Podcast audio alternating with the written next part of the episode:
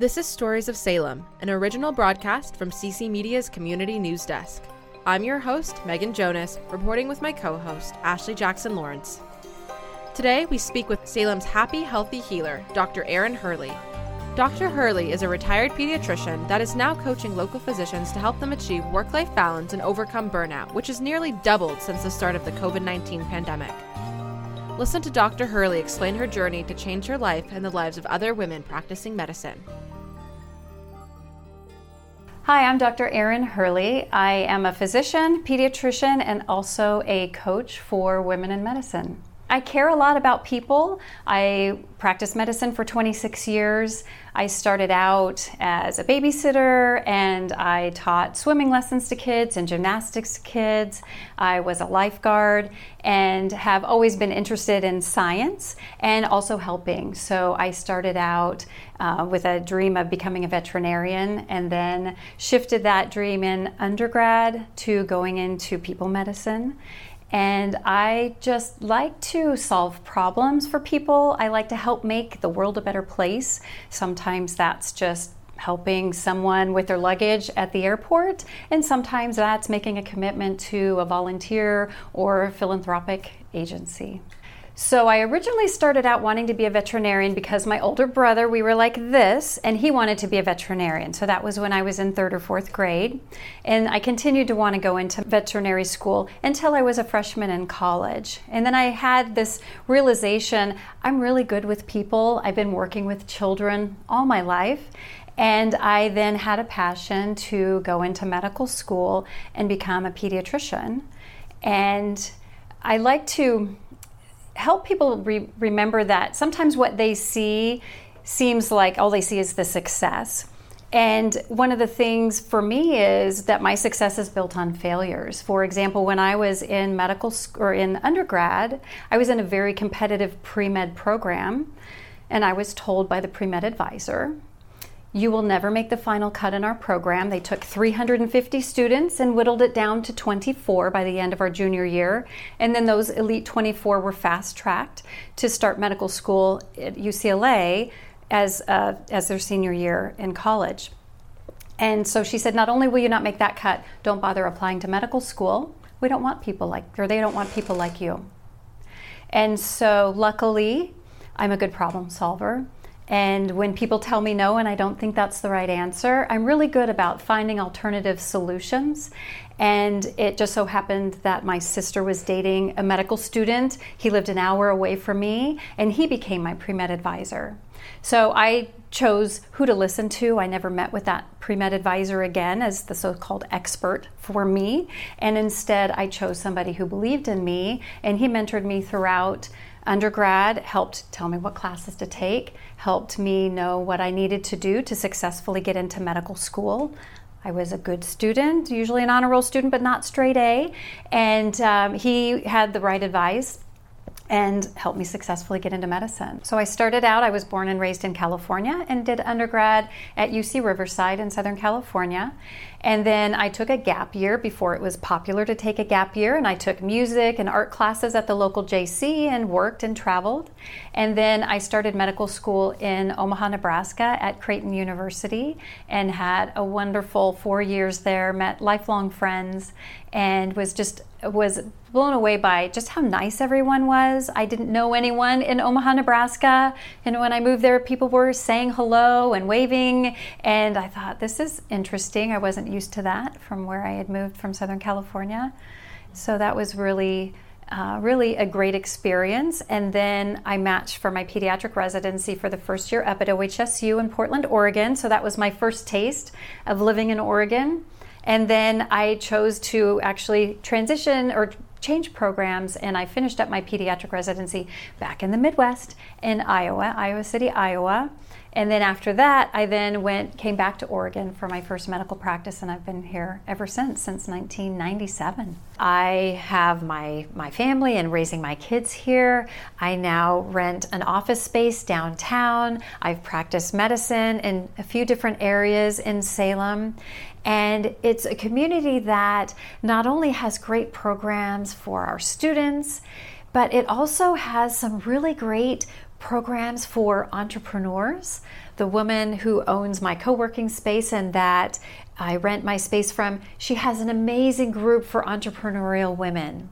She's introduced me to other women who support other women in businesses.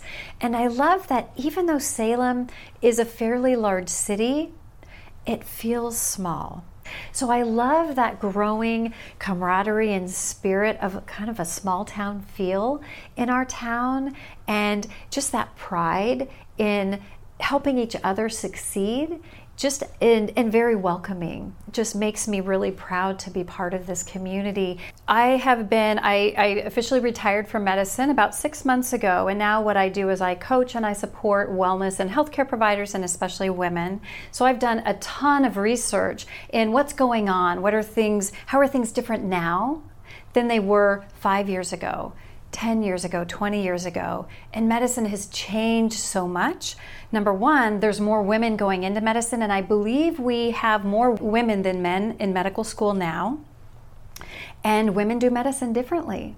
To share some stats, women spend about one and a half times as long charting in the electronic health record than men.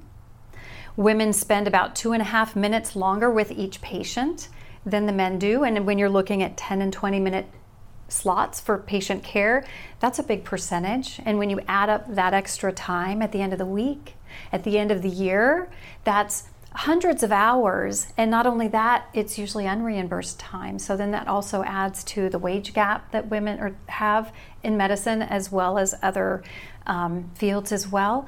Women still, even if they're a physician or a woman working in healthcare, they are also still taking on more of the household and childcare duties. So when I look about what are all of the extra barriers women are taking on, whether it's as a healthcare provider or in their household, it's it's exponential. And so when we look at things like burnout, depression, anxiety, the numbers are skewed and the women are struggling more. Um, I, there's one good benefit, and women healthcare providers often actually get better outcomes for their patients and maybe that's because we do medicine a little differently. And with so many women in healthcare, the culture hasn't changed to support moms being a physician or a healthcare provider.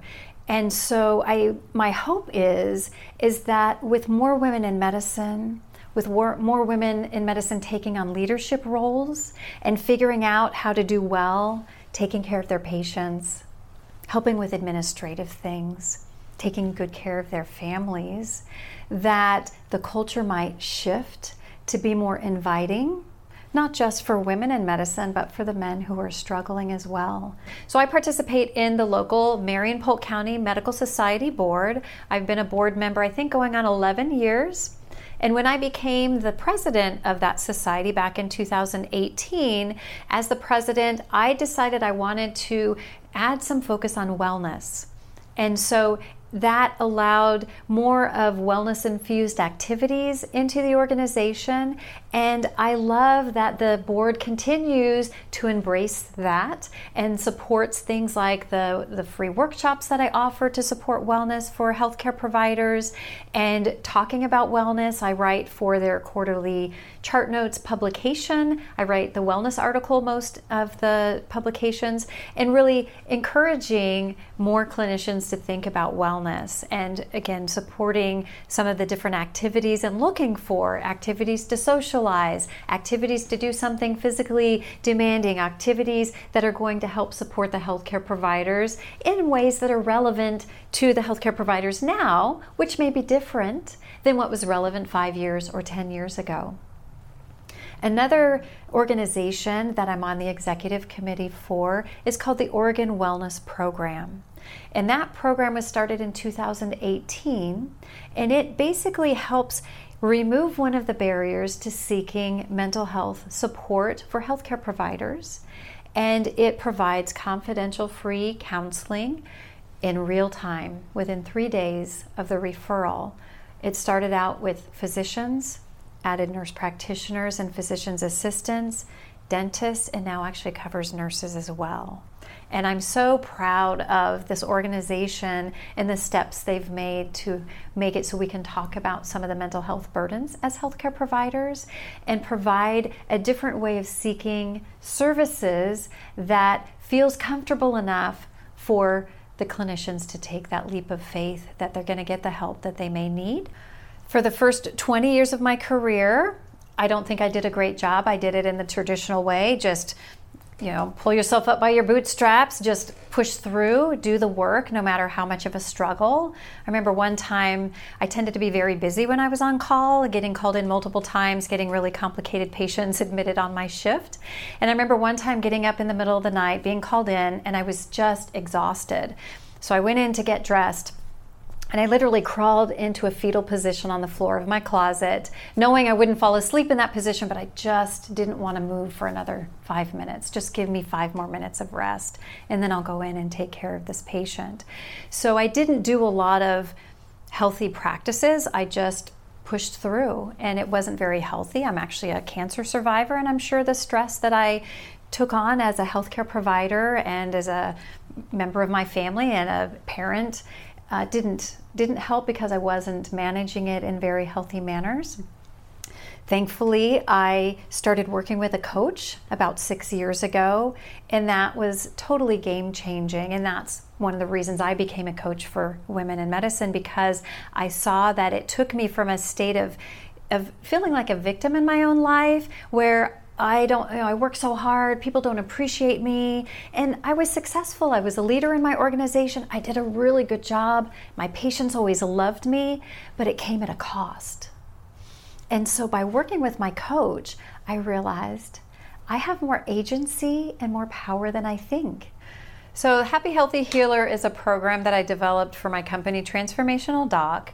And as I said before, I have fully retired from medicine, but I am providing wellness support for mostly focused on women in medicine, although the same advice would pertain to men as well. And so, what I've done is over the last six years, working with my own coach, I've done hundreds of hours of personal growth and personal development, taken a ton of courses, gone to conferences, and learned from a lot of experts about how can we work smarter, not harder. Read the research on how does our brain work in this? How do we get into flow state? How can we work, you know, get more done in fewer hours spent? And then I basically boiled it down and said, what's appropriate, what's pertinent to healthcare providers, especially mostly busy working women, moms in healthcare. Many of the women I work with are leaders in medicine. What's pertinent to them? And whittled it down to pair what that advice is, what are the books that might help them, what are the programs that might help, pairing it with a high performance um, coaching program that then helps them advocate better for themselves, helps them raise awareness, helps them boost their moods, boost their energy, and then helps them connect better with their relationships, whether that's with their partner or spouse or their children. And if you're successful at your career and you get a divorce because of ignoring your relationship or you're estranged from your children, that's not really full success. And so it really looks at the whole picture and helping them focus not just on work related success, but self care related success and success in their relationships. And giving, as a coach, giving an outsider's perspective, giving some challenge and push to say, let's dig a little deeper here. What do you think is behind that? So, really looking at learning that I was struggling with things that I thought were me issues and as I'm working with other women in medicine, I realize how prevalent the issues I had are. I love working with my coaching clients and the women who come to my workshops and my retreat. They are some of the best people in the world. And again, it's such an honor for them to trust that I might have some advice that can help them, trust to be able to share not only their wins, but their hardships, and that we can then work together on this journey of let's let's get to a new place 60 days from now. Let's get to a new place 90 days from now. I, I believe in you. It is just, it brings me so much joy and energy and actually hope that what if because right now I didn't talk about it either, but there's a big exodus of healthcare providers right now, from physicians to nurses and support staff. It's just so tough. But I think, what if I can help that clinician stay in their practice because they want to stay working in medicine for another five years, another 10 years? Imagine that positive ripple effect different people experience burnout in different ways. So some people might feel that they're being underutilized, like they've got all the skill set and their work isn't using them up to their full potential. Um, the most common form of burnout is just feeling overwhelmed, exhausted, somewhat disconnected. So maybe you don't care as much about your patient or you're not caring as much about your documentation. You might find that you're extracting yourself instead of, oh, there's a social gathering, everybody's meeting for lunch. You might choose to isolate. And so it can show up differently, and there can be overlapping signs between burnout, things like anxiety and depression. And so just having an awareness am I am I me? Who am I turning into? Finding trusted members of your family or trusted colleagues or friends that you can check into and bounce ideas off of. Unfortunately, in medicine, we are trained to be a silo and fix problems on your own. Some physicians I work with think that they show weakness when they are stumbled by or you know stumped by a patient and they want to get somebody else's opinion. And I'm like, that's not a weakness. That's a strength. Your patient needs you to bounce those ideas off of others to make sure you're giving the best care. But oftentimes we try to solve those problems on our own and it's not really healthy. So just paying attention. How am I showing up? Where's my energy level? And when I query, because part of my program asks, what are your levels in clarity? What are your levels in energy? And the levels in energy sometimes are rated at three out of a scale of one to 10. Their energy levels are in the toilet, and yet they're getting up and doing 24, 48 hour call shifts, working 12, 15 hour days with an energy level of a three or a four.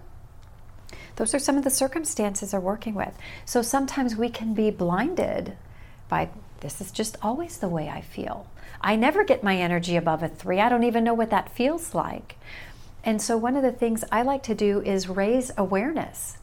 Until I started working with a coach, I didn't realize how low my energy was.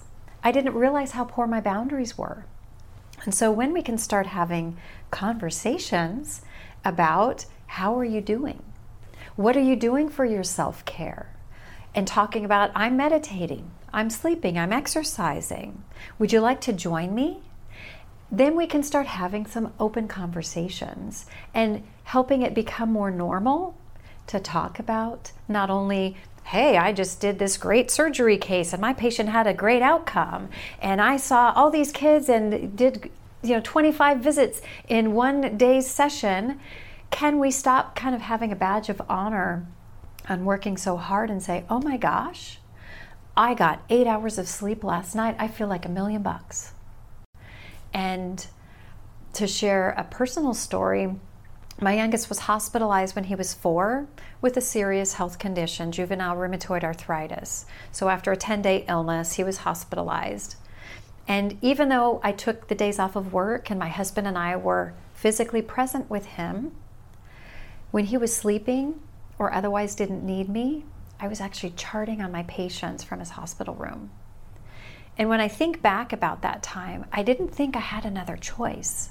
I didn't think I could put those boundaries. And I realized that not only was that negative for my relationship and for the support my son and my husband needed during that very critical time, but it was also not giving me healthy boundaries when I was interacting with my patients. And so if I can stop another mom from feeling like she has to chart or being pulled away from her child when her child's in the ER or hospitalized. From, save her from that pain of making that choice because you don't think there is a different way to do it. That's a big motivator for me is what are the mistakes I made?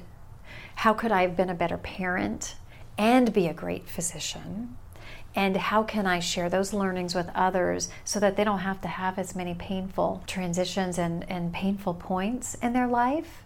Learn from my mistakes, don't repeat them. There are so many positive things and joys that come from being a healthcare provider. I have so many amazing families that I got to interact with that has just added so much. And I've learned so much from the families that I worked with. I've learned so much from the parents by listening to them and then being willing to share their stories and learning from my failures. And so it's just such an honor to be in that situation, to be able to help shepherd people through the joys of their lives and their children's health and the tough times so I don't have any regrets going into medicine. It's been such a fulfilling career. And being able to work with other women in medicine and be able to experience the wins that they have and the positive ripple effect that they're having and when they show up, even better than they were before, even if they were a great clinician and now they have that much more energy, that much more spunk, or they're that much better connected, not just with their patients, but with their own children. That is just, it's magical. For more information about Dr. Hurley's program, Happy Healthy Healer, visit happyhealthyhealer.com. If you or someone you love is struggling with burnout, anxiety, or depression, you can call or text 988 for support. I'm Megan Jonas from CC Media, and this is Stories of Salem. Thanks for listening.